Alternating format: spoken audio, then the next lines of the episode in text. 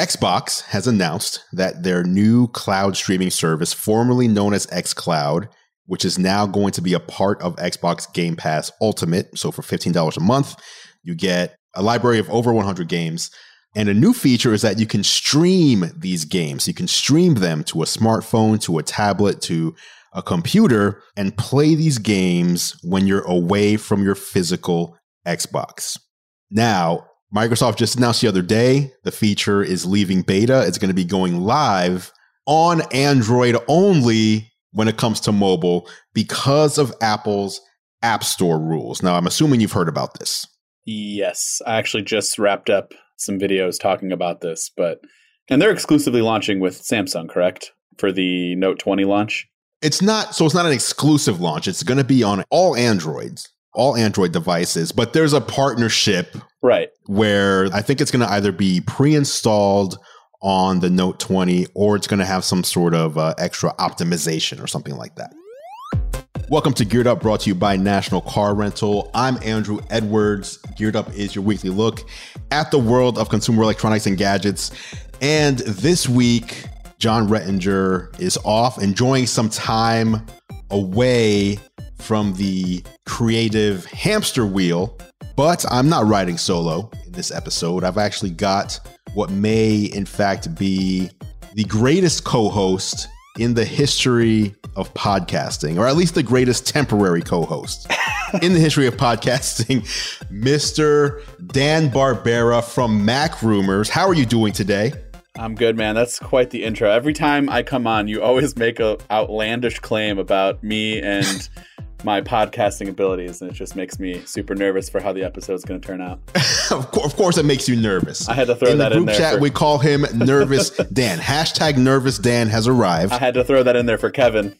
Yes, I want to pump up. I want to pump up the guests. I want people to feel like, hey, I'm appreciated here. I'm ready to contribute, rather than the substandard intros that you might get on other podcasts. Well, so, it works. I'm pumped up. Let's go. Let's do it. So the first story I want to talk about today has been something that's been frustrating me for the past, I don't know if it's been twenty-four, between twenty-four and forty-eight hours.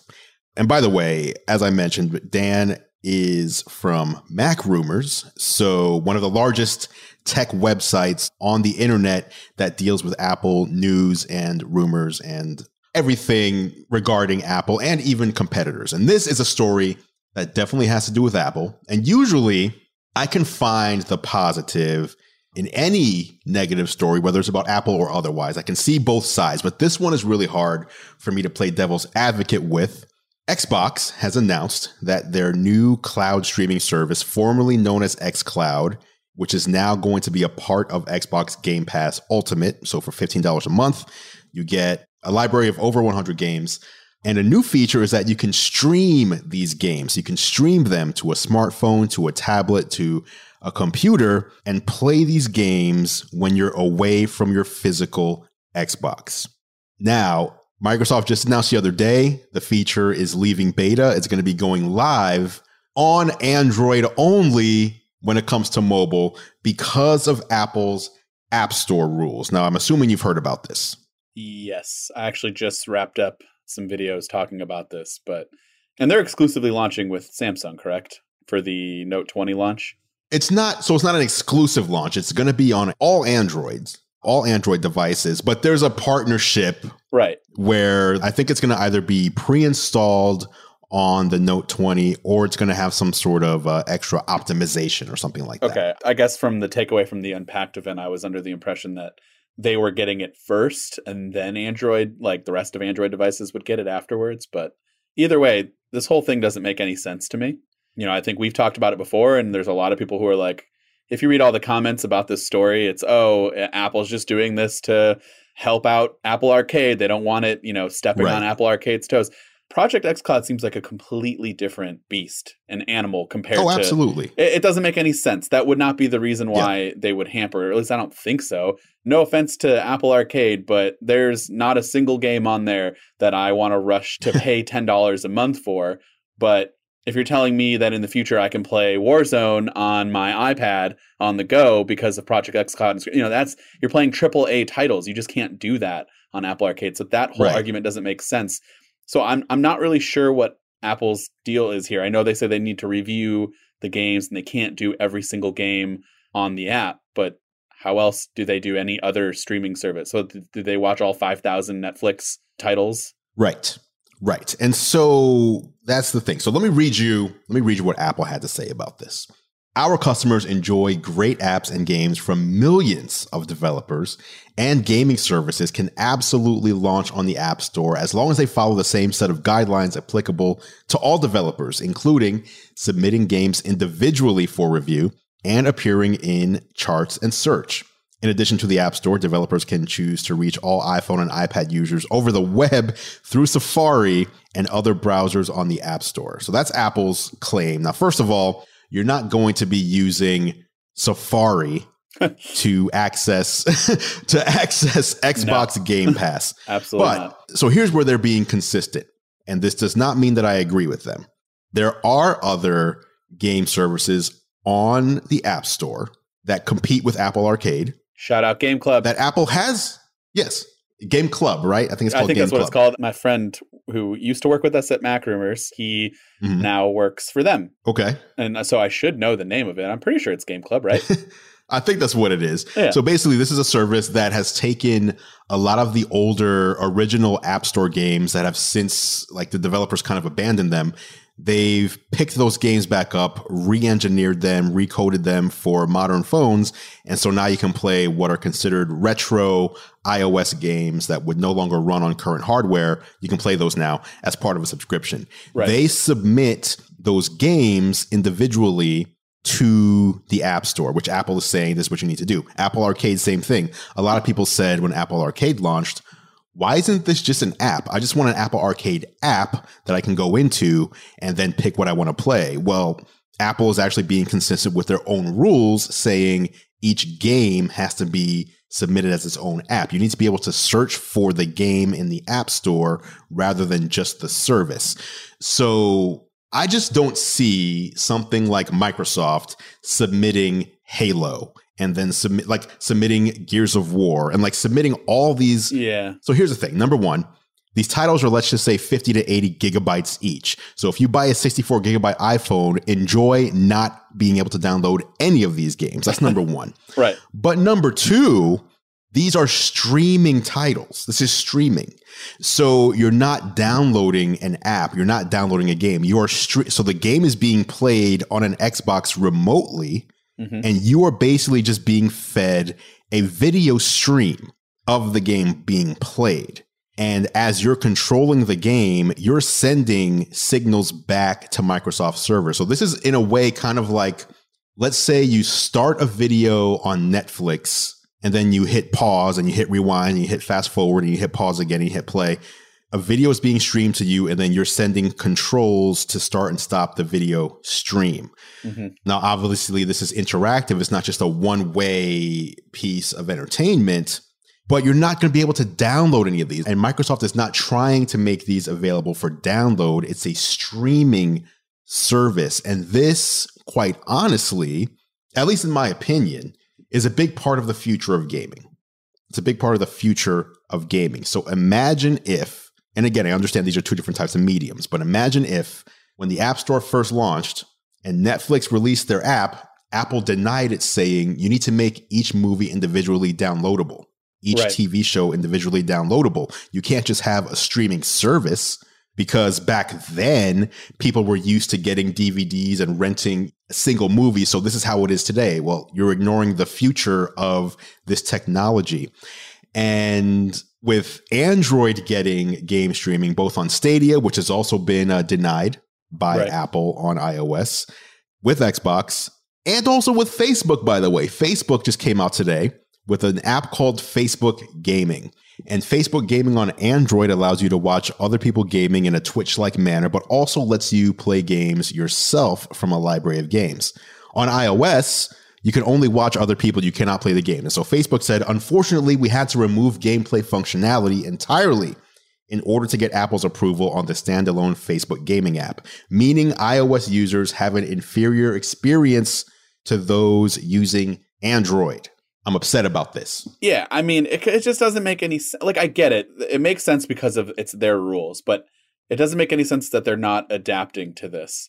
And yes, it doesn't make any sense that it's strictly for gaming, like we just talked about, and that it doesn't apply mm-hmm. to literally any other stream. You know, if YouTube, God forbid, we had to do the same thing with YouTube.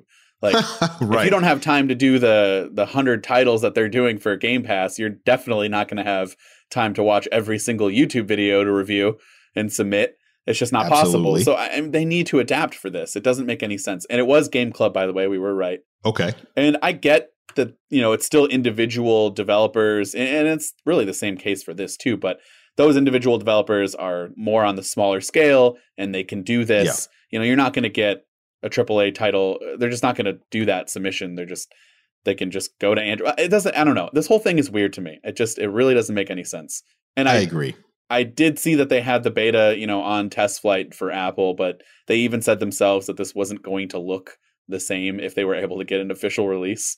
So it just, I'm surprised that it even was able to get onto test flight in the first place. Yeah. Well, the thing with test flight. So let me tell you what happened there. Number one, on Android, they were able to invite as many beta testers as they wanted to. On test flight, Apple allows you a maximum, I believe, of fifty thousand testers. So that's number one. But number two, Game Pass beta on Android had tons of games. Game Pass beta on iOS only had the Halo Master Chief Collection simply because Apple only allows you to have one game in an app. So iOS beta testers only had access to that one game anyway. Let me read you one more thing. This is what Microsoft had to say. And they actually stayed quiet for a little bit, which was interesting. But then after the news started picking this up, they finally released a statement with one line in particular that I think hits pretty hard. So our testing period for the Project X Cloud preview for iOS has expired. Unfortunately, we do not have a path to bring our vision of cloud gaming with Xbox Game Pass Ultimate to gamers on iOS via the Apple App Store. Apple stands alone as the only general-purpose platform to deny consumers from cloud gaming and game subscription services like Xbox Game Pass. And it consistently treats gaming apps differently, applying more lenient rules to non-gaming apps, even when they include interactive content. All games available in the Xbox Game Pass catalog are rated for content by independent industry rating bodies such as the E S R B and regional equivalents. We are committed to finding a path to bring cloud gaming with Xbox Game Pass Ultimate to the iOS platform. We believe that consumers should be at the heart of the gaming experience, and gamers tell us they want to play, connect, and share anywhere, no matter where they are. We agree. So first of all, they're still saying they want a path forward for iOS. So they're not like saying screw Apple. Right. But they are saying Apple stands alone as the only platform to deny consumers from cloud gaming and game subscription services, which is true. Why? Why would you? Why? How can you make a decision like this and see it as a good thing? I mean, that's the thing. That's why I keep saying I, my keywords are just I, I don't know. I don't know why they're doing this unless they have something in the works of their own that they're bringing. But I doubt it. Well, who would they be partnering with to do that? I mean, I just we would figure that out by now, I feel like. Right. But even if even if they did, it's not like they deny Netflix and Amazon Video, et cetera, because they have Apple T V Plus. Like they have competing services on the App Store for other areas of their business. Yeah. I just don't think this is about competition so much as they're like kind of being stubborn about an app has to do this thing in this way. And since cloud gaming doesn't do it in this way that we defined years ago, it can't be on the store. You think it has anything to do with, you know, during the whole trial stuff that they had or the testimonies about the App Store over the last week? Remember how with Prime Video, they had that whole ordeal and then. Oh, right. And then it got a tr- special treatment. Yeah. Well, it got uncovered that they gave them special treatment. Do you think maybe now they're just kind of sticking to their guns because of this?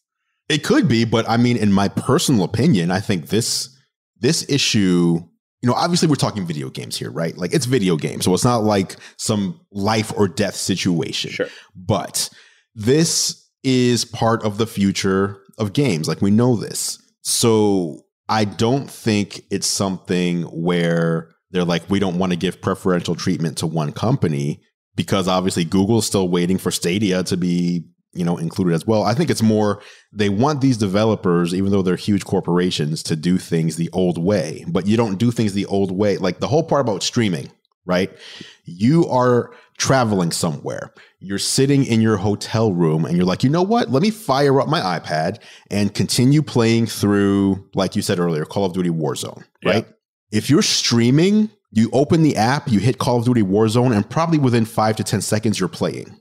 If, on the other hand, you did it Apple's way, you're at a hotel with terrible Wi-Fi, you decide to open up the Game Pass app on your iPad and proceed to download an eighty gigabyte game. Yeah, it's just to like it just makes no sense. Like, streaming is solving that. It's solving this problem by allowing you to access your library of games anywhere, in addition to allowing you to access it without lengthy, large downloads. That's the whole point. Yeah, I feel like I can't offer anything on this because I just I I'm so mind blown by it. I just I don't know. Yeah. I don't know why they're doing this. It doesn't make I mean like I get why they're doing it, again, because of the guidelines, but why are they not fixing them? Because do they not want to give preferential treatment to the larger game titles, and then they feel like they have to do it to, I guess it's tough because now that I'm thinking about it and thinking about it out loud, yep. like if they did give this treatment, they're going to have to do something with the smaller game developers.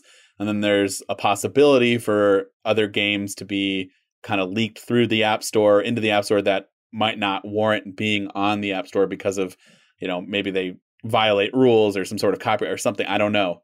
I mean, I have to, I understand what you're saying. Yeah. Because I've often thought about this same thing, uh, going back to video. Mm-hmm. There are things that are not allowed in an app that H B O will have in videos. There are things that you can't put in, let's just say, a gaming app.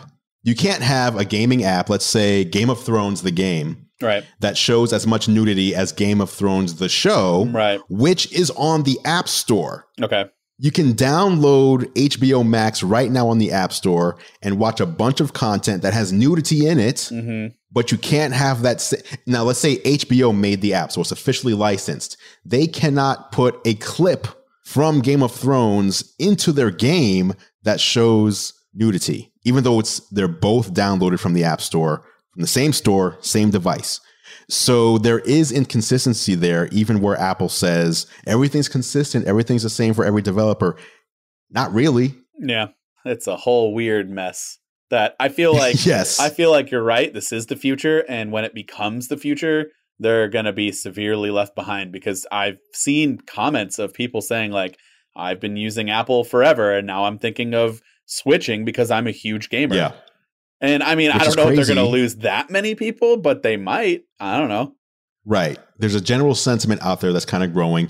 And I mean, I'm certainly not looking to leave the Apple ecosystem. However, when I saw this news, I was like, okay, maybe that Samsung Galaxy Tab Plus that they just announced, maybe I need that, because if I want to play these games on the go, I can't do it on any of my iOS devices. So anyway, that's that was the first topic. Obviously, I'm a little fired up about it. Let's move on to the next one. Keep Something less let's controversial. Go, let's go. Maybe this is a little controversial, actually.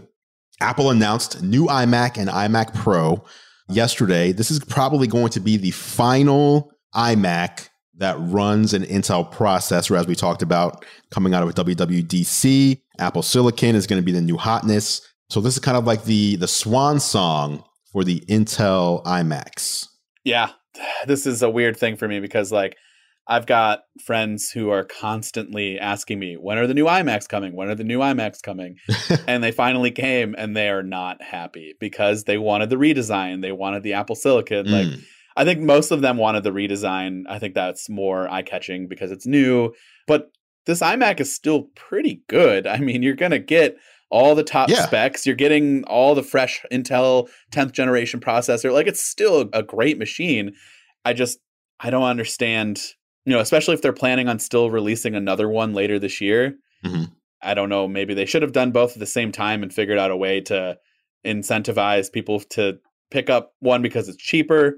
Maybe the Intel stay a little bit cheaper than the Silicon. I, I don't know. But if we move that all to the side and just kind of look at the machine, like I said, it's it's a good update for sure. It's it's all the internals yeah. that you need. The most important thing is webcam quality finally being with the twenty-first century and being ten eighty at the very least. Right. It's it's now COVID era approved. Yeah. So finally, it took a pandemic to get Apple to take webcam seriously.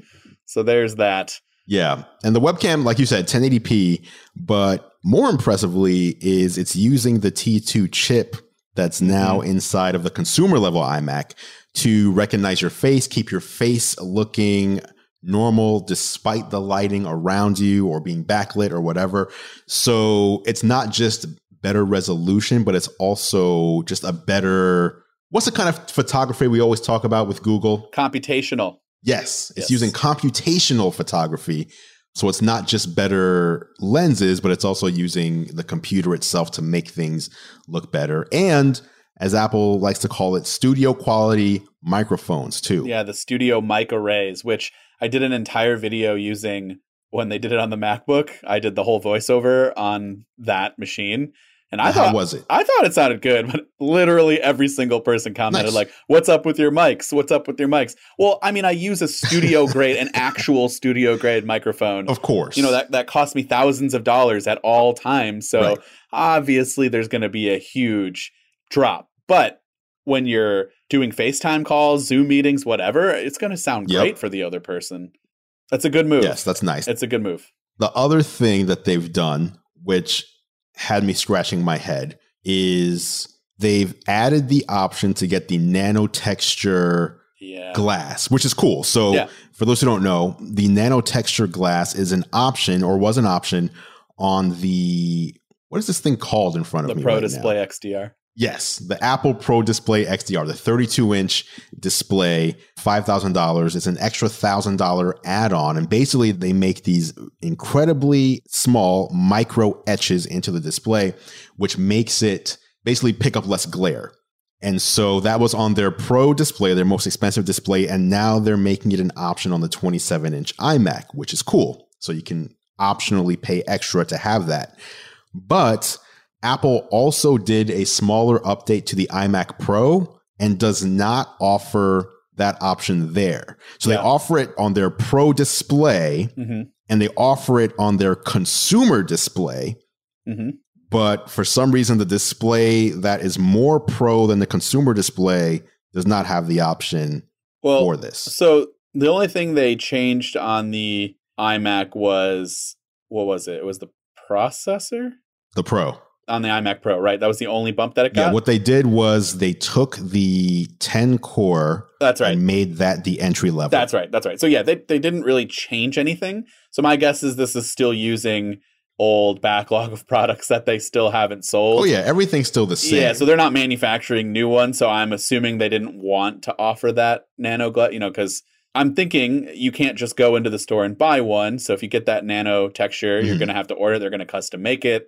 So they're going to add right. that in. I don't think they're just going to custom. Well, I guess if you're going to custom build an iMac Pro still. Yeah, you're right. It right. doesn't make a, it exactly. doesn't make any sense. It's just a piece of glass. And I think it's the same piece of glass that's on the iMac regular. So let me customize if I want. It is. Yeah, you're right. It does not make any sense. And I have not personally seen a nanotexture display in person. Have you? Mm. I have. Okay. Do you like it? I did not like it. Okay. I was going to say, I know like a couple it, people but I think it's who a, don't like it. It's like a personal preference kind of thing. Yeah. Like, I don't like glare. So let me make sure I say this correctly. I don't like when my screen has glare on it, but I like when you have a display that's not matte. Yep. The colors are just like more punchy and more vibrant. Mm-hmm. And that is what I like about it. And when you have the other one, you do get a nice reduction in glare, but things are just a little bit more muted. Yeah. So not to say they are muted, but they're just they're just less of a pop to it. They kind of are in a sense, because you remember when they used to make displays, they had that little like film, or maybe it was yes. a piece of plastic in between the glass and mm-hmm. the actual display itself. Well, then they yep. made these retina displays and they started making that. They, they just removed that to make it seem as if the words that you're seeing and the colors and everything is just kind of laying flat on that glass right in front of you, make it pop yes. more. Well, if you're putting another layer of if you're etching through that, you're basically adding, imagine like adding a matte screen protector on your phone. Like it just, it, right. it just kind of reduces the quality a little bit, but you're not going to have a glare. Like in my office right now, I have a Pro Display X D R right across. Didn't think about this when I set this up, from windows. So I have glare, but now I have curtains. I can shut it. It's not the end of the world, mm-hmm. but that would be something that's kind of nice if you're in a building where there's tons of those fluorescent bulbs hanging and they're constantly reflecting off of your super bright monitor. Staring at that for eight hours a day, you might not care about getting that extra quality or that extra look. and just go for the non-reflective display. Now, yeah, I'm assuming yeah, it's five hundred dollars because it's smaller, right? They're only doing twenty-seven inches over thirty-two. Oh, it's only five hundred bucks? Yeah, because it's one thousand for Pro Display. Oh, so at first okay, I right. was like... I thought it was one thousand there too. Yeah, so at first I was like, that's kind of annoying. Like, why? But my guess is it's because it's a larger footprint. Yeah. I don't know. That has to be it. So yeah, that's the iMac. One more Apple-related story before we take the break.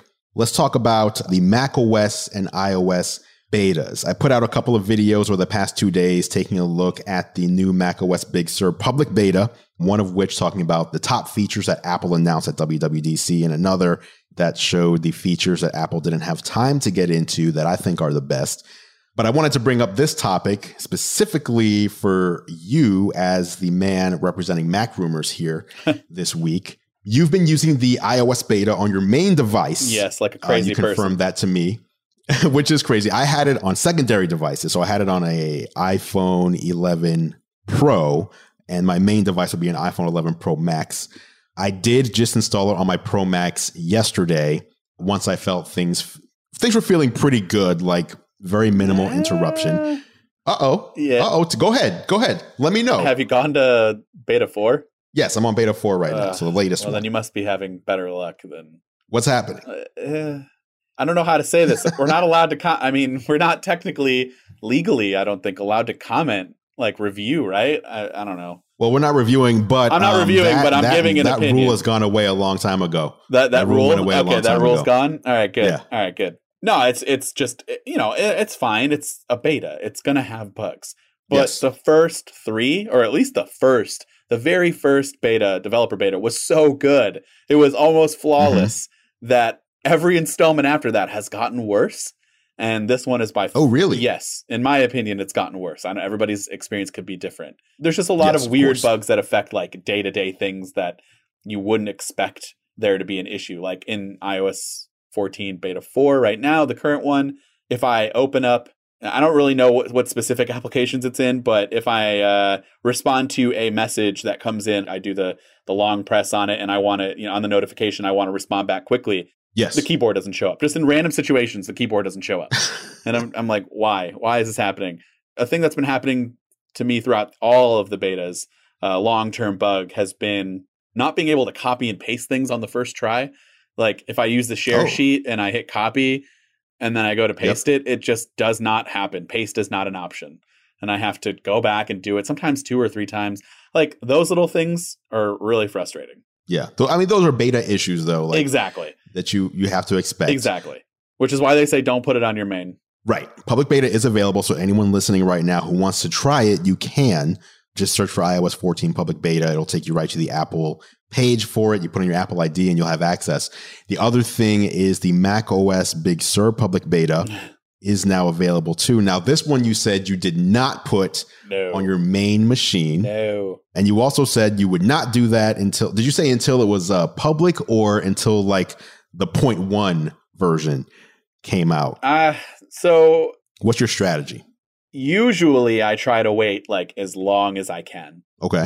I don't know why. It's an Apple application, but Final Cut Pro usually is just not good with whatever the new version is. There's always some crucial flaw in whatever it is, like in whatever the new update is, that severely hinders any kind of productivity in terms of working on a video. Like I'll have random Terrible. crashes during like, you know, opening the blade tool. And it's like, well, I need that tool. I need to use it the entire time. And if I can't use that, what's the point? So I usually want to give it a bit until Apple at least gives an update, but they update that app so sparingly that I don't know. Right. And, and this is such a big update that I really do want to try it on my main machine. Like I've I've only used it for videos, which we've only done two videos on. So mm. I really can't comment on it because I have not really used it a whole lot. I've only tested it for... So you have it on like a laptop, I assume? I have it on an, on a twenty eighteen MacBook Air, and it does not work very well on that. And again, it's it's bugs. It's beta. It's what happens. There was a huge amount of input lag. Like I'd, I'd notice at least a solid second and a half of me typing and nothing popping up on screen. Mm. And a reset would fix that, but occasionally it would just keep coming back. But I think for the general population of people who want to try macOS Big Sur, when the official release comes out, you'll be fine. Yes. But just expect some applications to not work sometimes because that's just what happens. I agree. And we do know that some point this year, maybe it's not going to be alongside the release of Big Sur, but there is a big Final Cut update coming in order to support Apple Silicon, which we got a preview of at W W D C. Mm-hmm. So I am looking forward to that, just seeing what newness are we going to be getting in Final Cut. But aside from the problems in public betas, yes, and this is probably an, an answer you can probably give better for iOS than for Big Sur, how do you feel about it in general? How do you feel about iOS fourteen in general, the feature sets, et cetera? I really like it. I mean, it's, you know, the joke of like, oh, well, they're just adding in Android stuff that Android's had for years. Yeah, but they do it in a way, and this sounds so like Apple snobby of me, and I'm sure that's what people would, you know, it, but they just do it better sometimes. Right now, the widgets are not better to me personally, mostly because you can't use any third party. It'll become way more useful when you can right. use a third party application like the Tesla app. You know, I want to be able to have that on the screen, or Hue and LifeX, any of those things that could make your life easier. I never used yeah. them on Today widget for some reason because I just didn't enjoy the extra like swipe over and scroll down to find them.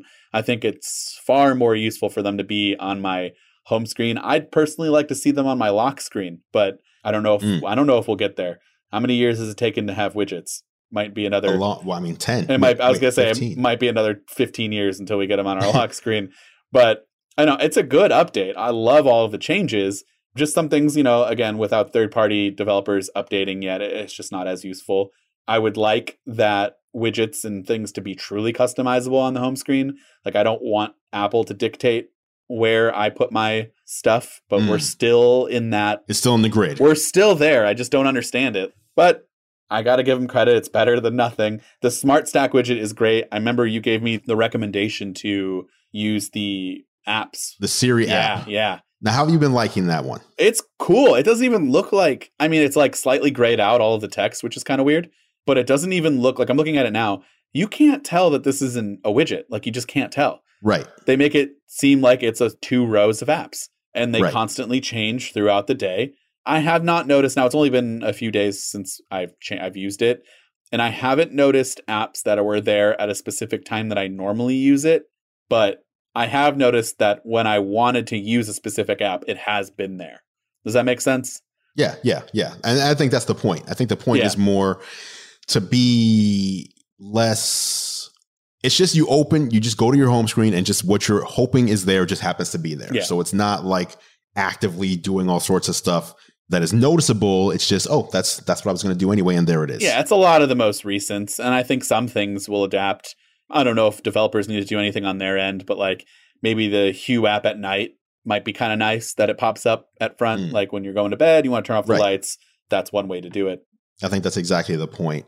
One thing with widgets, as you were talking, I don't know if you know this, but a lot of the functionality that I think you were talking about actually will not be available. So like right now, for example, Tesla widget on the Today View screen has controls in it. Yeah. Or the Hue app will have controls in the widget itself that you can tap on to do something. And in the new version of widgets, you have to tap on the widget, which will then open the app, and then you can do. No, what? How did I miss yes. that? What? How, why? Yeah. So widgets cannot be interactive anymore. And that's because since they're on the home screen, they'll be using more battery oh. if they had interactive elements. One thing about Apple that you have to give them credit for is they try to be very strict with how they use your battery up. Yeah. And so when you swipe over to the Today View in current iOS thirteen, the widgets kind of load quickly and then they're ready to be used. And in iOS fourteen, they're just always there. So they're always like present. And those interactive elements would then make them more battery hungry.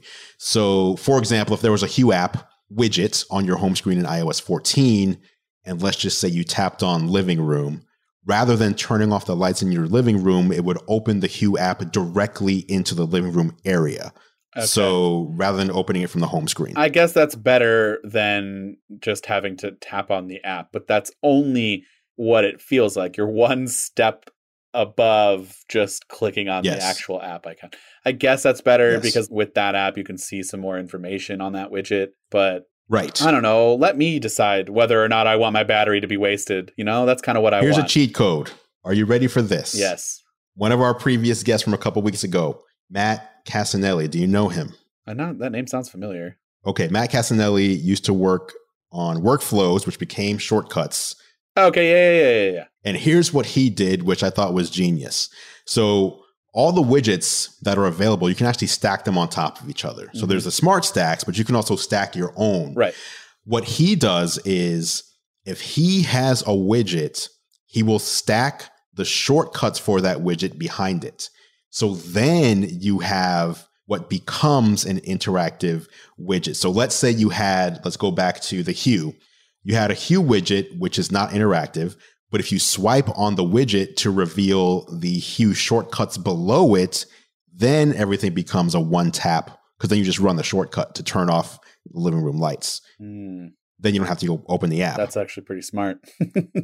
So every widget that he has, he has the shortcuts for that widget in a shortcuts widget underneath it in a stack. Yeah. I mean, I, I get it. I get it. It's one of the, it's just like, it's a workaround. Yeah. It's this. I feel like this whole theme of the episode with Apple is like, I get it, but it's frustrating.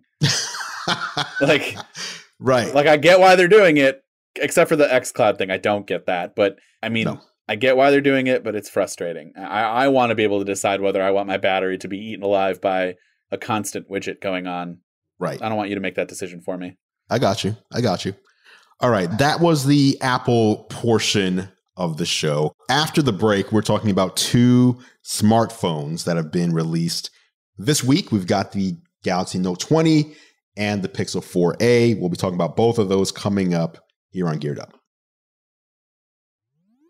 Welcome back to Geared Up, brought to you by National Car Rental. I'm Andrew Edwards, and it is now time for the National Car Rental Story of the Week. As you know, Geared Up is sponsored by National Car Rental. And if you don't know, I also do a show with National Car Rental on YouTube called Technically Speaking, where I bring you the latest, my picks for the best tech for business travel. Whether you're business traveling or even whether you're going for leisure travel, there's a lot of tech out there that can make your travel more efficient or even more fun. You can check these episodes out at the national car dot com control center or go to youtube dot com slash national car rent. The latest tech puts you in the driver's seat.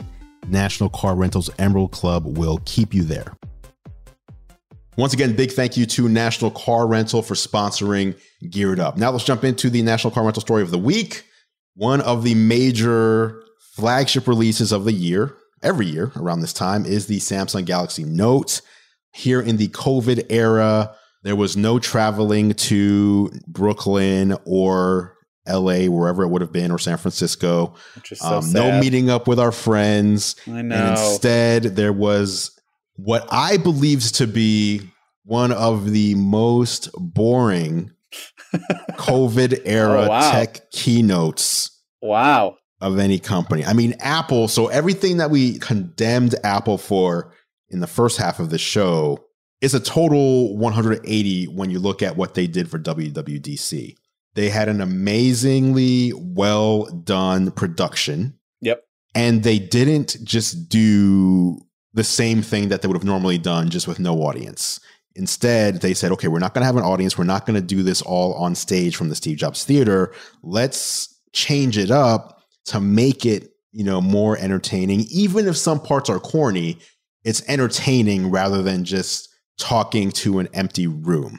And Samsung took the stage, talked to an empty room with what looked like Samsung fans in the background watching on Zoom. Yeah, they did the uh, what the N B A does with the Microsoft Teams, like fans in the back. Yes. C J, yes. Yeah, they just did that. And then they would insert fake clapping noise yeah. whenever they made a point. Yeah, they try to treat it like a live event in a time where you shouldn't do that. Yeah, it's just, yeah. Uh, it took them a day. It took Apple uh, weeks to do theirs. What do you mean it took them a day? I'm just saying. Oh, from to like, like record a, it. Yeah, yeah, yeah. Yeah, like what Samsung did is they did theirs in a day, and Sa- and Apple spent weeks making theirs, going to different right. locations, and and you can tell which one's more interesting. Now, I don't think it's necessary. I don't think Samsung's was boring. I think that's more of a point of the products. I hate to drop a bomb there, but yeah. I think the products were, I don't know. What about the Note twenty is like must have, besides the S Pen, which is what which you're going to get anyways. Have. I was going to say, which, the S Pen you say you to, said to me is not, not must have. have. No. So no. the thing for me, let me break the fourth wall for a lot of listeners. And uh, if you watch YouTube videos of people like us, what I found is that for me and for the majority of people, the only time they use their S Pen is when they're making their YouTube video. They're showing, here's the new feature of the S Pen. And once yep. they're done shooting their video, they put the S Pen into the bottom of the phone, never to be taken out again. Unless you're Thunder E and Obong Ete from the Board at Work channel, who loves his S Pen, most people aren't using it. I still need to talk to him and see exactly what he's doing on a day. Like, you can't use it all day, every day. You just can't. What are you using it for? I feel like I don't it's a know. hassle. He just uses it just to use it, just to say he uses it. Here's the thing. I love the Apple Pencil, and I never use it. Oh. Does that make any sense? That makes no sense, because I use my Apple Pencil all the time, especially what in do you iOS use it fourteen. For? Well, in iOS it's fourteen. It's more useful in iOS fourteen, yes. But, I mean, yes. well, let's just go back before that. What did you use it for? So before iOS fourteen, my main use of my Apple Pencil would be when I want to be precise when I'm editing a thumbnail, mm-hmm. where like my finger, like I'm trying to like either blur or unblur where it messed up the portrait mode area, and I need yeah. to be precise. The pencil, fantastic versus using your finger, and in a couple of games. But I guess that's it in iOS thirteen. iOS fourteen, though, a lot more utility. Sure. And I, I'm not going to say any of these comments are all pre-iOS fourteen. It doesn't exist yet in the public eye. Not everyone can get it super mm-hmm. easily. So we're just going to pretend like that's not a thing right now. I never use my Apple Pencil. I try. I actively try to. I try to make like... What about signing contracts? Uh, just I oh, it's so much easier for me to just open it up on my Mac and hit the one button where my signature mm. is already preloaded on preview. All right, all right. I mean, there's just little tips that I've already set up that I, it would make me, unless I'm, again, unless I am on the go and I have my Apple Pencil with me and I need to sign some things. Yes, that makes sense. But again, I can use my finger. My signature is nothing special with my finger or with an Apple Pencil. It looks the same. So it doesn't right. matter. But I love the Apple Pencil and I want to use it more, but I am not the person in which I need to use it. I can't draw. I don't edit thumbnails. I don't do a lot of editing right now with it to where I would, you know, now that the mouse or the uh, trackpad is there, it eliminates the need for me to use it, except for handwriting notes, which just doesn't happen all that often right now. So switching back to the Note twenty. Yes. What am I going to use it for? I'm not going to write notes on that. Like, I just feel like my brain's going to immediately go to, well, if I want to take this note down, someone's giving me their number, I'm just going to text it to myself or open up the Notes app and just type it in. Right. Yeah, I definitely agree with that. I do find it weird to, if I have a keyboard on my device, that's faster than like handwriting something. Yeah. So why would I handwrite it? I mean, I guess if we can train our brains to... Because it is faster, I feel like, if this is a thing. I don't I don't even know, because I don't even use the, the S Pen that much anymore that I don't even remember the features. I know you can pop it open and immediately write a note. I know that that's a thing, yes. Off-screen note-taking. If I wrote first name, last name, phone number, and I hit save, is there a way to get that to automatically save in my contacts in that correct way? I don't think there is, right? Not that I know of. Yeah, that needs to be a thing. That's where it's useful. I write down an email address. That email address should go, well, I don't know. There's not like a library of your email. I don't know. Maybe it's get, it gets saved somewhere to where right. I, I will access it. But see, and then it's an ecosystem thing. I'm not going to look at those notes later on my computer because I don't use a Samsung laptop. And so it's just, I know it's useful for a lot of people out there. And whoever's listening to this is probably going nuts thinking of all the ways that they use theirs. And it just, to me, it's not useful. So the Note twenty, it's a sexy looking phone. It's nice. It's got all the bells and whistles that I probably won't use, and it's well. Hold on, let's let's, let's make sure we're being clear here. The Note twenty does not have all the bells and whistles. Okay, well, the Note that, twenty Ultra has the bells and whistles. Yeah, and the Note yeah, twenty so. is plastic, sixty yeah. hertz display, not as good camera. Yeah, so you beat me to it. I was going to get to that. Yeah, let's just get to it right now. The Note twenty Ultra is what I believe the Note two years ago would have been, just the regular Note when there was one Note. Last year, Samsung introduced a smaller Note, so now there's two sizes. There's a smaller one and a larger one. And the smaller one, what Samsung said before was, we're making a smaller one because there's other people out there who want something that's more approachable. And for me, that was like, well, you know what? The Note is a large phone. And let's just take women, for example, who have smaller hands generally. The sure. Note would be a more uncomfortable device to use. So let's make a smaller one. Just like Apple makes two sizes of Apple Watch, depending on, you know, your body type and what you're more comfortable with. But unlike Apple, who makes the iPhone eleven Pro, iPhone eleven Pro Max, they are the exact same. They are the exact same display technology, the exact same cameras, the exact same everything, with the exception of size and battery capacity, which is due to the size. Right. What Samsung has done is they have two Notes where one is a lot worse than the other. Yeah. So I've saw a couple of people comment about this too, that the Note twenty, the regular Note twenty, it's sixty hertz. So it's just mm-hmm. like every other smartphone that hasn't jumped aboard, you know, like Apple yep. in terms of the one hundred twenty refresh rate. So I'm just going to compare this to the Pro Max right now, because that's yep. what people are doing. They're comparing it to that. It's not a Q H D okay. display. Apple doesn't have a Q H D display. So the plastic thing boggles my mind. No one should ever buy a one thousand dollars plastic phone. Yeah. But they did that anyways. So, you know, it's edge to edge. I mean, there's just some of the features that they're saying, like, well, Apple, their uh, Pro Max, their most expensive phone, doesn't have this. So we're not going to include mm. that. And then we will include those other things that you wanted, but it's thirteen hundred dollars, fourteen hundred dollars, right? Or thir- yes. thirteen. thirteen. Yeah. I don't understand. Who would buy that? I mean, most people don't buy their phones outright anymore. They all subsidize. So the difference right. between the Note twenty and the Note twenty Ultra is probably ten dollars a month, maybe. Yeah, makes sense. So, I mean, I don't know. Me personally, I would probably be like, yeah, I'll just go with the extra ten and and get it. But for those of you who are like, ah, I don't need any of that stuff, I'll settle with this. Don't do that. Buy a OnePlus eight Pro or an L G Velvet for five. I mean, for you don't need that. Like, or even the S twenty. Yeah. I mean, I don't understand. You can get an S twenty Ultra, which is the same phone, in my opinion. Maybe some things right. are changed Pretty here much. and there, but it's this. It's the same phone minus the S Pen. And if you're like me and not using the S Pen, then you just get the S twenty and right. save four or five hundred dollars. It just doesn't make any sense. You get the same features. Yeah. I mean, you know, a couple of things that are different that might not be the end of the world for you. And uh, I don't know. Yes, I don't. I, I'm not excited. Yeah, I'm very underwhelmed, underwhelmed by the not- Note twenty series. What I was not underwhelmed by was the Galaxy Z. I'm underwhelmed by the name. The Galaxy Z Fold two five G. That is the name. Galaxy Z Fold two. They changed the name five G. Too, right? It was never the Z Fold. I'm sorry. Yes, no, it was just the Fold. It was the Galaxy Fold. Yeah. Now it's the Galaxy Z Fold two okay. five G. Sure, sure. Name aside, what did you feel about that phone when you saw it? Yeah. Now that is a phone that I will instantly just take my money, Samsung. I want it now. I really loved using the regular Galaxy Fold, mm-hmm. but I kind of chickened out and I didn't trust it.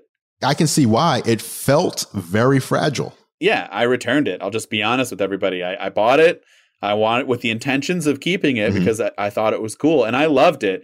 But the more and more I saw people's phones starting to break, I'm like, yeah, I'm not spending two thousand dollars. You know, they're not sending it to me. So I'm not spending two thousand dollars and my phone's going to die. And like, right. it's just not worth right, it. Right. I agree. Now I've used the Z Flip.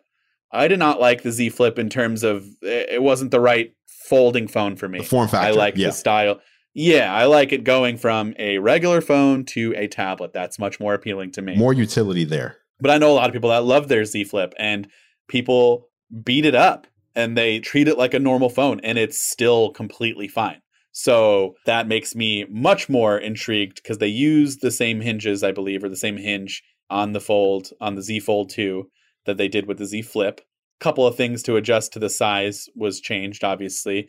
And they added some extra protection for the display, right? With the yep. glass. Yep. Instead of plastic, it's actual glass. Or some sort of glass, plastic combo. Ultra thin glass. It, yeah, yeah, something like that. So if it's anything like the Z Flip in terms of durability, it's going to be fine for the most part, assuming that you're not being overly careless. You know, don't yep. take a knife to it, but it'll be fine. So with that said, uh, whew, that front display and was the, the external only, display. Yeah, that external, external display, display was the now. one thing I absolutely hated about the the Galaxy Fold. And now it's a normal phone. It's like two phones in one, a phone and a tablet for real this time. Yeah. So I'm super excited to check it out. Yes. For me, it's rare that I buy an Android device. Number one, because companies will send them over sure. for review. And if they didn't, I likely wouldn't buy them. Mm-hmm. But this one, and there are obviously exceptions. Like anytime there's a new Pixel, I would buy it. Up until the Pixel four, I probably wouldn't have bought that one. But anytime there was a new Pixel, I felt like I need to, I still want to be in the Android world and familiar with it. If Google releases their own phone, that seems to be the best way to do it. So I'd always buy a Pixel whenever they were released.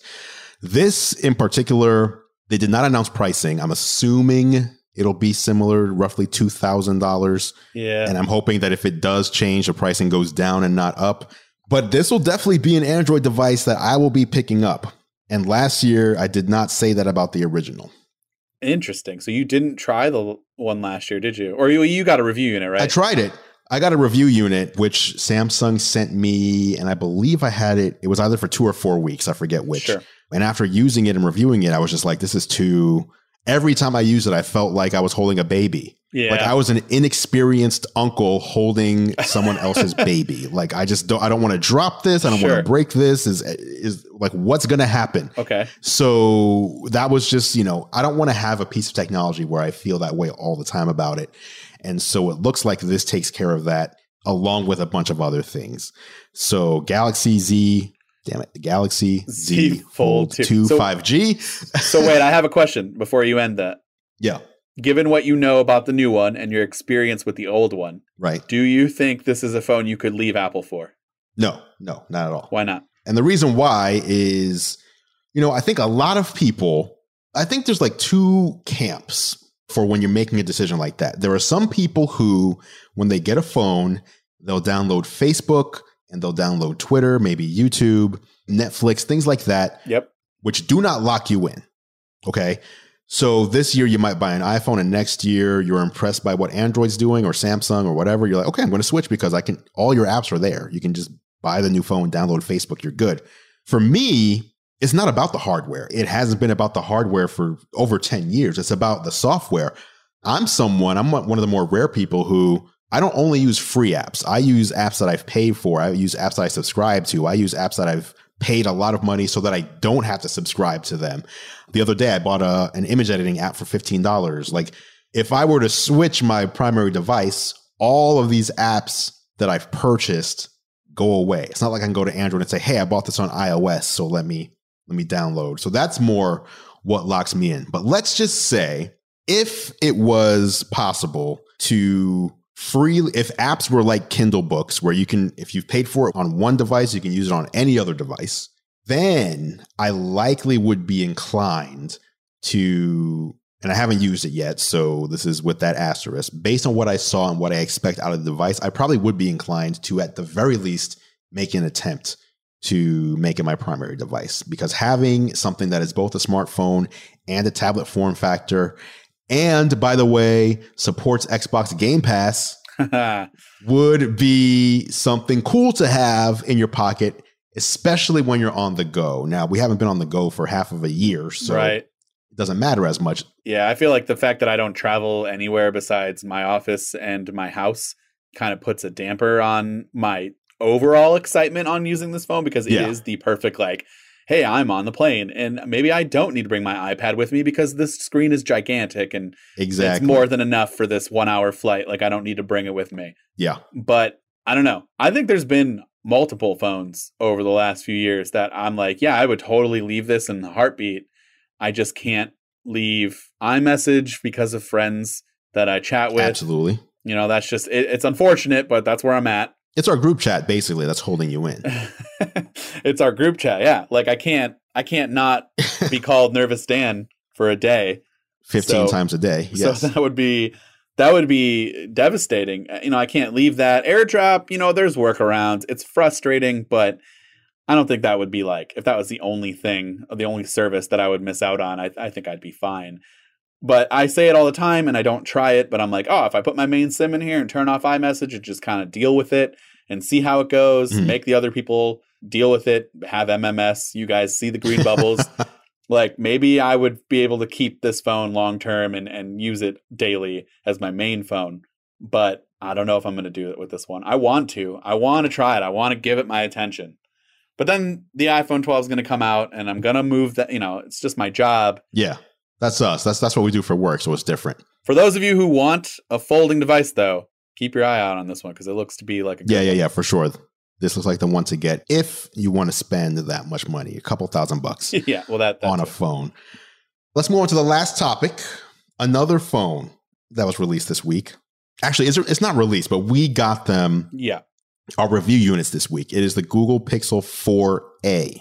So the cheaper version of the Pixel four, which, by the way, alongside this, they announced that they are no longer making or selling the Pixel four, just the regular Pixel four. So the four A is not yet available to purchase. The Pixel four is done. It's gone. Nine months after release, Google has stopped making and selling the Pixel four.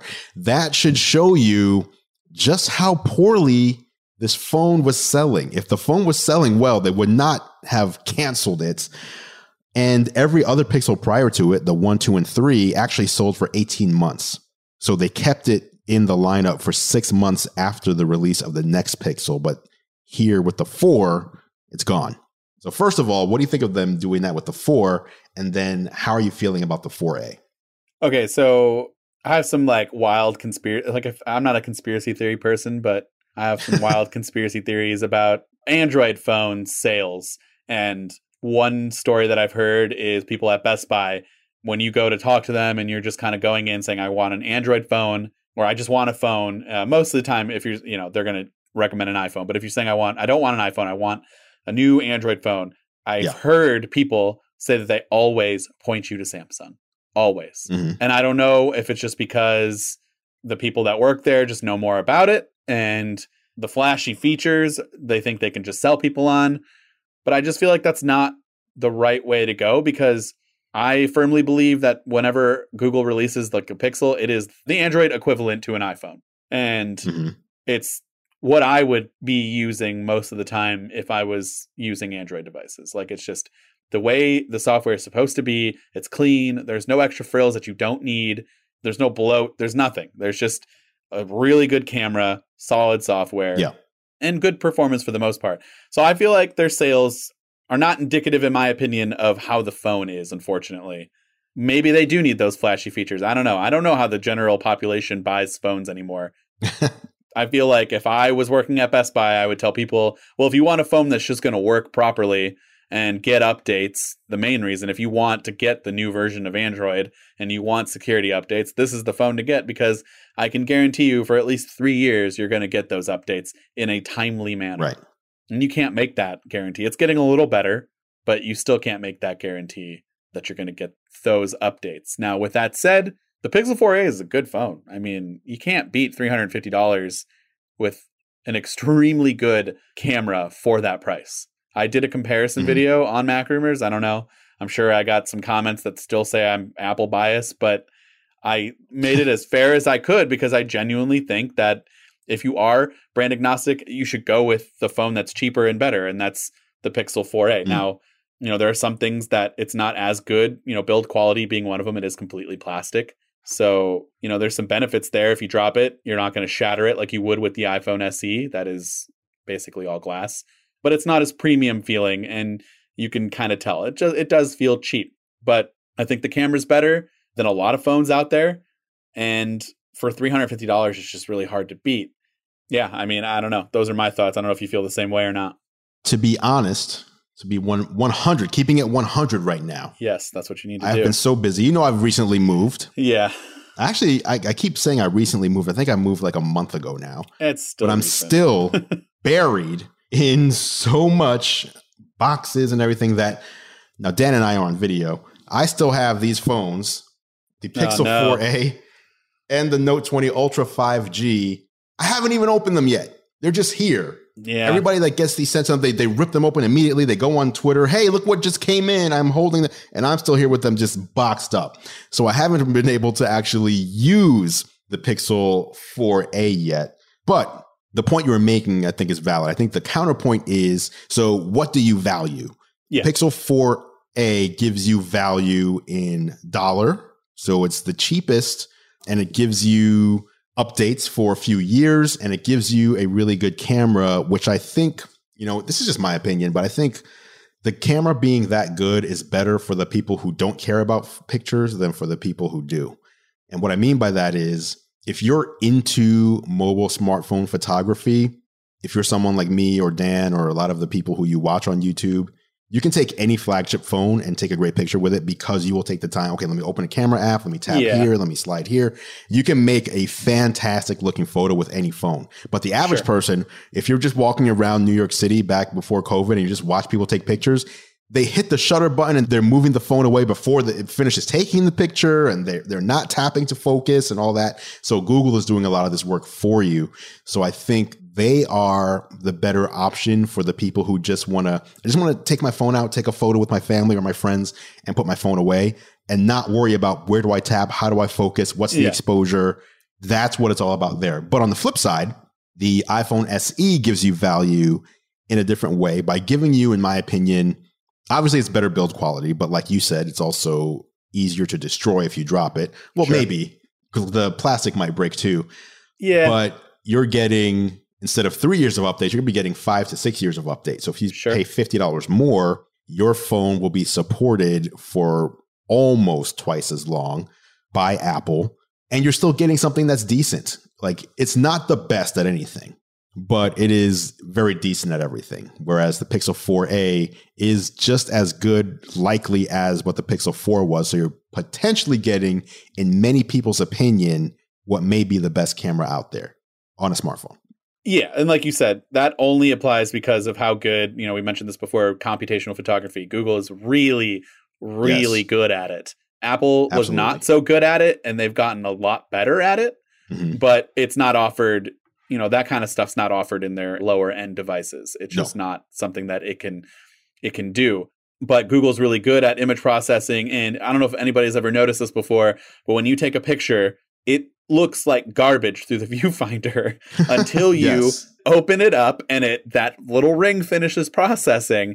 And then all of a sudden, your garbage picture or your mediocre picture looks fantastic. Right. The clarity, it's sharp, it's great. But like you said, if you're not taking the time to to frame and do all the other things that you need to do, adjust exposure, not even that, but just like have good content to take a picture of. Mm-hmm. I can take any phone, like you said, and if I've got a good subject, and it's going to naturally take care of that image on its own. And if I do the right things, the rule of thirds, all of that stuff to make a better picture in general, it's the perfect phone for those who are, I just want to point, shoot. It's a point and shoot camera. That's what it is. It's a good phone for you if you want a point and shoot camera and you have an iPhone already. If you got an extra three hundred fifty bucks and you want to carry that around with you instead of a cheap two hundred fifty dollars, three hundred dollars point and shoot camera, you can basically make that a point and shoot. And oh, by the way, it's also a smartphone. So yeah. I feel like that's much more valuable than buying like whatever those cheap Canon Pixelmates, whatever, what are those things called? Those cheap point and shoots. I don't remember. I know what you're like, talking I, I about. I feel though. like that's cyber shot. Yeah, the cyber shot. If you want to take a video with your Pixel, don't do that. Don't that's do terrible. that. Don't open the video camera on the Pixel, please. Don't just don't don't take don't take videos. It's not we that. We would great. both appreciate that. Dan Barbera, thank you so much for joining me this week on Geared Up, sitting in for John Rettinger. Let people know where they can find you and your content. Sure. Yeah. So uh, as Andrew mentioned a couple of times, MacRumors, I uh, do the whole YouTube channel. So any video you see, there's there's me. So that's uh, youtube.com slash MacRumors. I also have my own personal YouTube channel. If you want, most of the time, I don't really do Apple stuff. So if you want non-Apple stuff, you know, I'll do a Pixel four a review there. Definitely some Note twenty Ultra stuff going there. That's youtube.com slash Dan Barbera one, because I can't get the guy who owns Dan Barbera to give it to me. That's too bad. And uh same thing for Twitter, Dan Barbera one. Oh, no, no, no, Dan Barbera on Twitter, Dan Barbera one on Instagram. Just search for my name. You'll see me. You don't even know your own. I tried to give you the opportunity to plug yourself. You don't even it's know your changed, own. It's changed, man. It's changed. Man. It's terrible. changed. Terrible, Dan. I'm trying to get the Dan Barbera Instagram, but that guy just won't answer me either. And that is it for this edition of Geared Up. Thank you so much for listening. Of course, you can catch John and I on YouTube. I'm at youtube.com slash gear live. and John is at youtube dot com slash John four Lakers. Feel free to head over and subscribe to our channels to stay up to date on all the latest tech. Speaking of subscribing, you can subscribe to Geared Up in your favorite podcast app if you haven't done so already. Just search Geared Up, that's two words, not one, in Apple Podcasts, Spotify, Pocket Casts, Overcast, or really wherever you choose to listen. If you like what we do, please consider leaving us a rating and review. It really helps other people find the show. Geared Up is a Gear Live podcast, and you can see more from us at gear live dot com. Thank you so much for listening. For John Rettinger, I'm Andrew Edwards, and we'll catch you in the next episode.